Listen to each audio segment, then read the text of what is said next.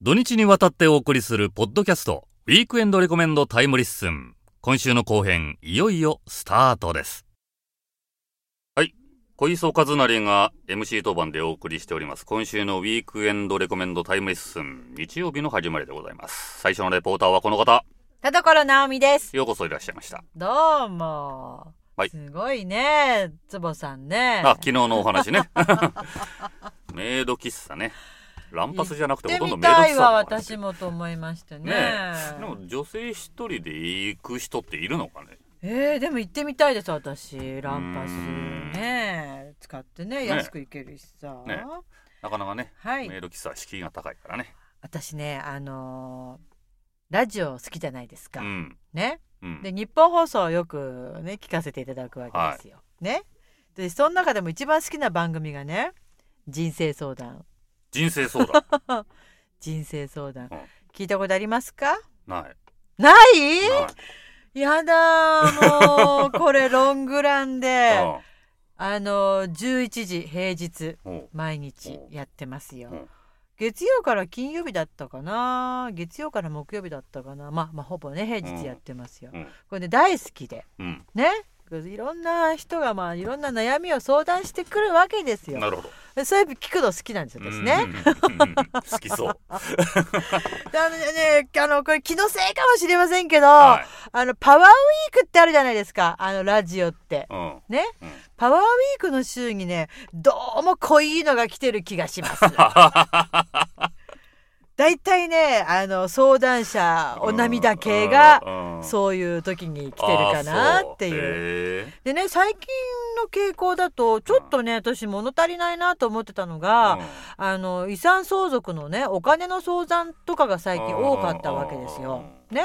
うんなんかお金の話ばっかりだなーなんて思ってて、。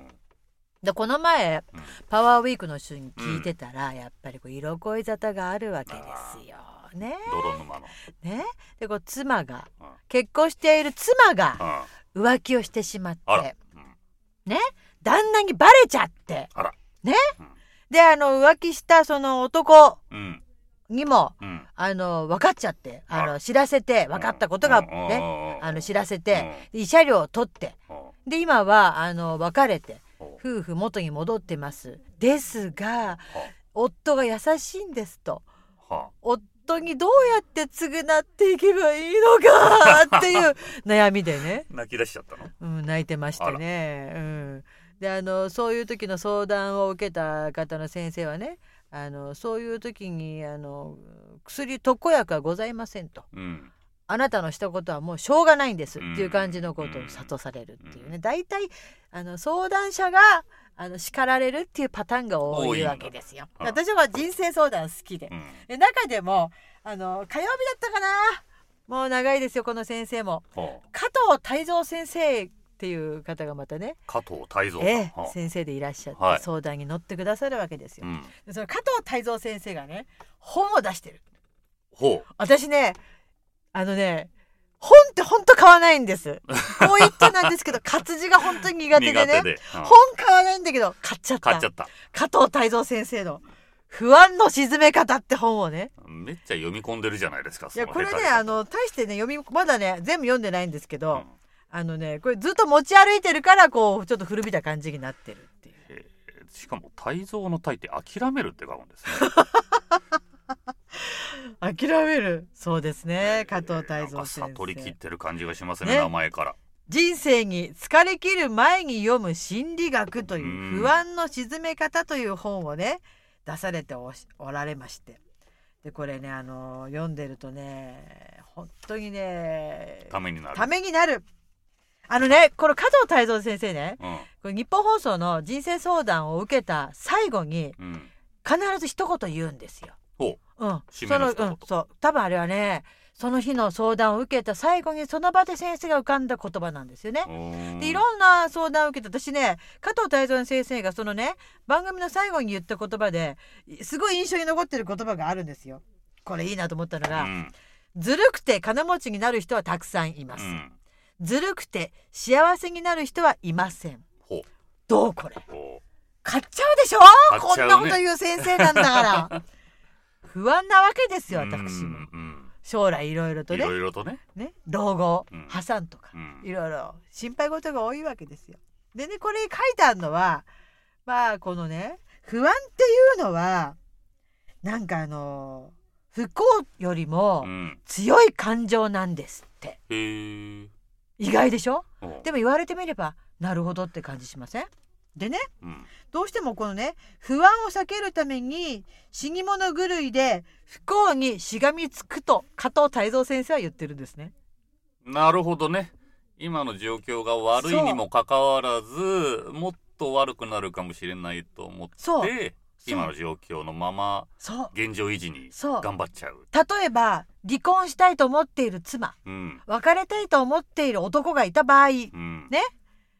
れた後うん。次に誰か見つかるとは限らないそうだね不安に思う、んだから今の男と別れられないっていう今の妻と別れられないとそういう人が多いといようふくう聞きにますね、その話ね。そうなんですよだからこの不安の沈め方を読めば、うん。うんパッと次へ切り替えられるんじゃないか あとそういろいろ思うわけですねいや私世のはね中。の人はこれを読んでさっさと離婚してしまえと。うん、でねこれでもねいろいろ読んでいくとすごくやっぱね深いことが書いてあるんですけどね、要はこのねあのーまあ、不安の沈め方というこの本は要はまあ対処療法なんだと。あのー危機状況に遭遇す遭遇した時の処理能力うん。うん。ねうん。処理能力で厳密に言えば心理的問題であると。うん。これを処理能力を高める努力をするためのあのヒントになる本ですよと言ってるのがこれなわけですねう。ん。どうですか読んでみたくなりませんうん。なる。不安になりませんいろい ろ。どうですか田所さん、実は不安だらけなんですから。不安だらけです よもういい男はいないしねえ婚活パーティーに行ったってあんまりいい人に出会わないし外れの話しか聞かないけど。そうなんですよ。10年 前はこういう悩みもなかったんで すよ。まあまあまあ若い頃はね。ねいやでなその本で何か心が楽になったとこあるんですか。いやまあなんかその解決の仕方としてね、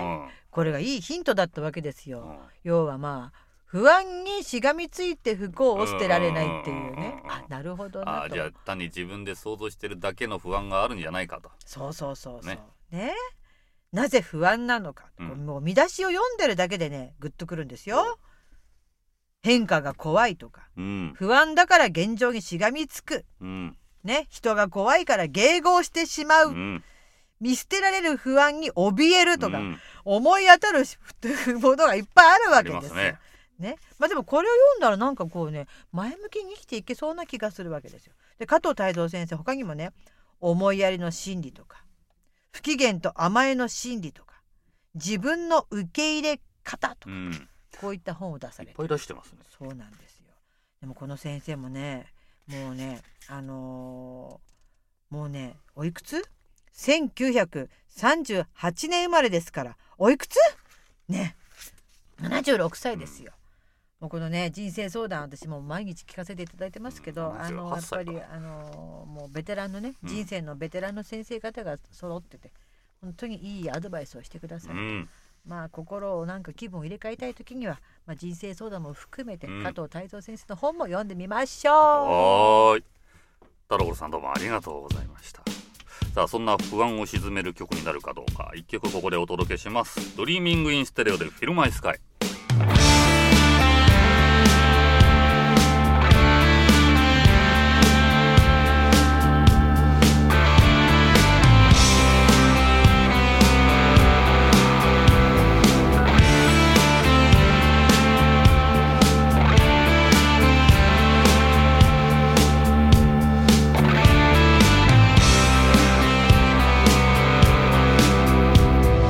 Can you be the sun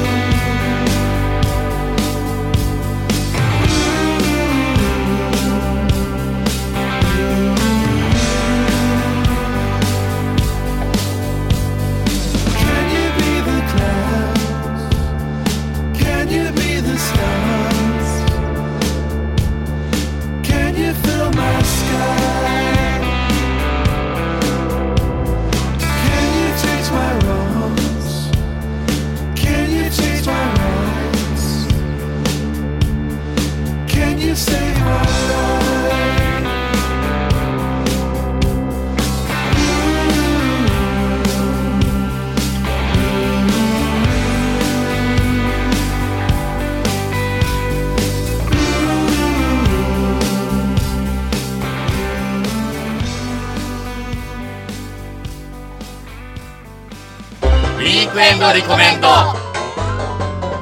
タイムリッスンこの番組はタイムリーオフィスのサポートでお送りしました。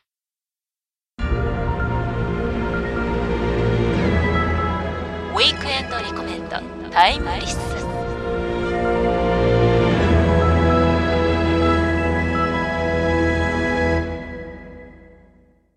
はいというわけで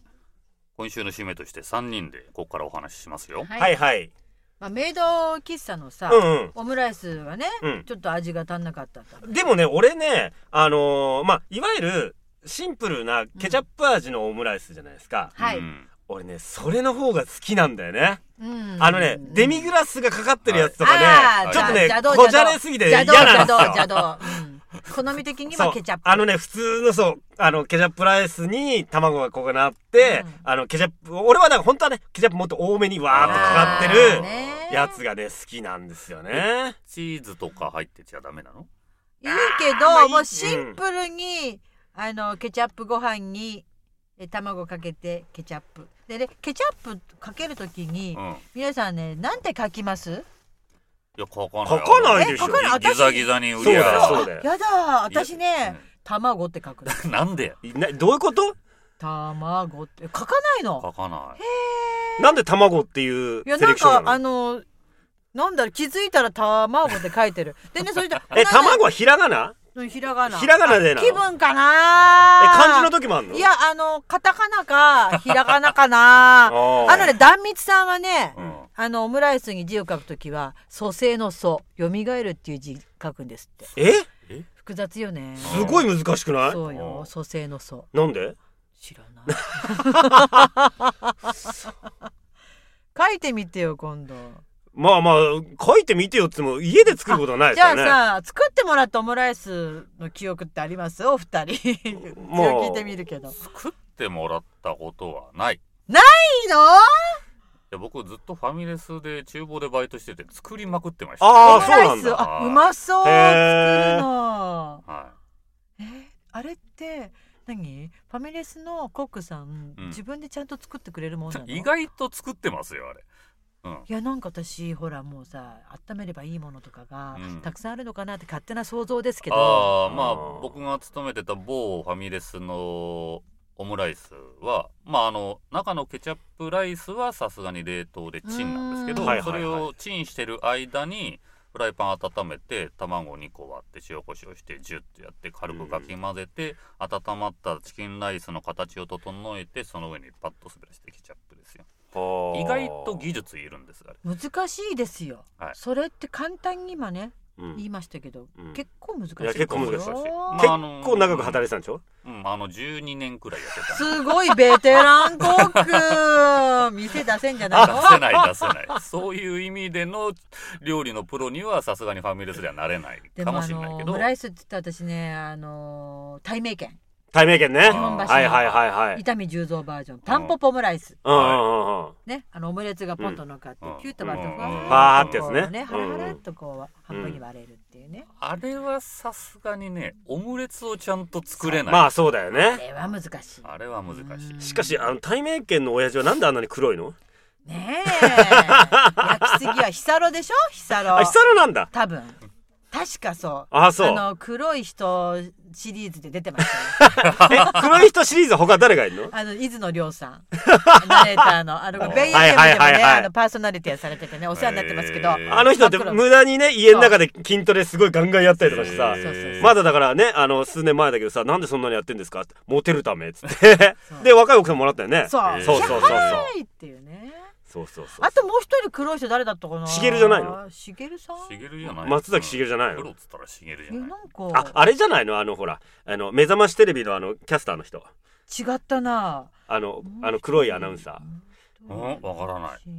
いやなんかあのほら桐谷美玲ちゃんにすごい似てるんだけどすげえ黒いっつって 黒い女子アナっつってえー、そうなこのの間もあれだよ指原界隈図で出てて、うんなんかその子天じゃ然なのい子その天然人じゃの子ないですねもう一人いました忘えれー、ま誰しだた、真っ黒の人、うん多分ね調べれば出ますよ、うんあほんと黒い人で調べる黒い人で、へえねえもう洋食屋さん好きですからねあーね結構行きましたようんうん洋食屋さんでさ俺なんか困るのがさ、案外あのクリームシチューを出してるとこは少ないんだよ。うんない、うんほとんどない、そう俺もだからちょっとなあクリームシチュー今日食いたいっつってあのーほら携帯とかで調べるじゃん、うんそうするとビーフシチューは結構あんのよそうそうですなんだけどクリームシチューやってるとこ本当になくって見たことないですそう言われてみればそうだから本当に俺もだから喫茶店とかでのそのフードで出してるところみたいな、はいその洋食屋さんとして出してるところじゃなくってっていうところで見つけてやつ食べたけどありましたあったあったあったどこにあるの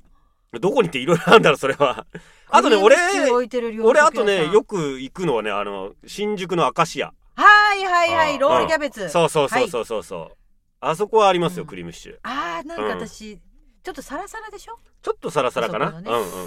ロシア料理のお店とか行くとあのポットパイであの器にパイ生地かぶせてふわっとなってる中が中にシチューが入ってる、へあーそうえかそうかそうかあれはそうどこだったかシなチュー台東区のどっか店忘れちゃったけどどっかの喫茶店で、うんパンシチューっつってパンの一斤あるじゃない、うんあれの中身をくり抜いて外側の耳の部分を器にして中にシチュー入れてやるとあかー美味しそうそれはいはいはいうん崩しながら食べるねあーいいねなるほどすねんげえ腹いっぱいになるけどなあれるほどはね二人で食べるべきものだなるほどねなるほどねあーだからなんかそういうの考えるとさ本当になんか外であんまりクリームシチューを食った経験がなあくんっまりてないだからあのクリームシチューはおかんが作ってくれるものみたいな、うん、まあかね家庭料理な感じがするから、うんだからあのほらまあ一人暮らしじゃない、うんでずっと寂しいじゃない、うんそうするとさ冬になるとさ、あのクリームシチューのあのほらなんつうのあのルールーツが、うんあれのさ、うん CM とかよくやるじゃん、やるやるあれ見ながらうわー家族だなっていうさわかる作ればいいじゃないですかで一人で作ってね食べるとなんかねあのー、温まるよねそうそう温まるねうん一応温まるよ23うん日持ちますあもうすそうねそう冷凍しとけばねそうだ大丈夫あそれやっとくわねじゃあ来年の冬はねうんうんクリームシチューや春ろうかとな言ってもまだ寒いですかまらださあまだいけるまだいけクるリかなームシチューで温まりたいですよ、いですねはいというわけでぼちぼち暖かくなってほしい季節ですねはい、はい今週もこうやってお送りしてまいりましたウィークエンドレコメンドタイムリッスン MC は小磯和成でしたまた来週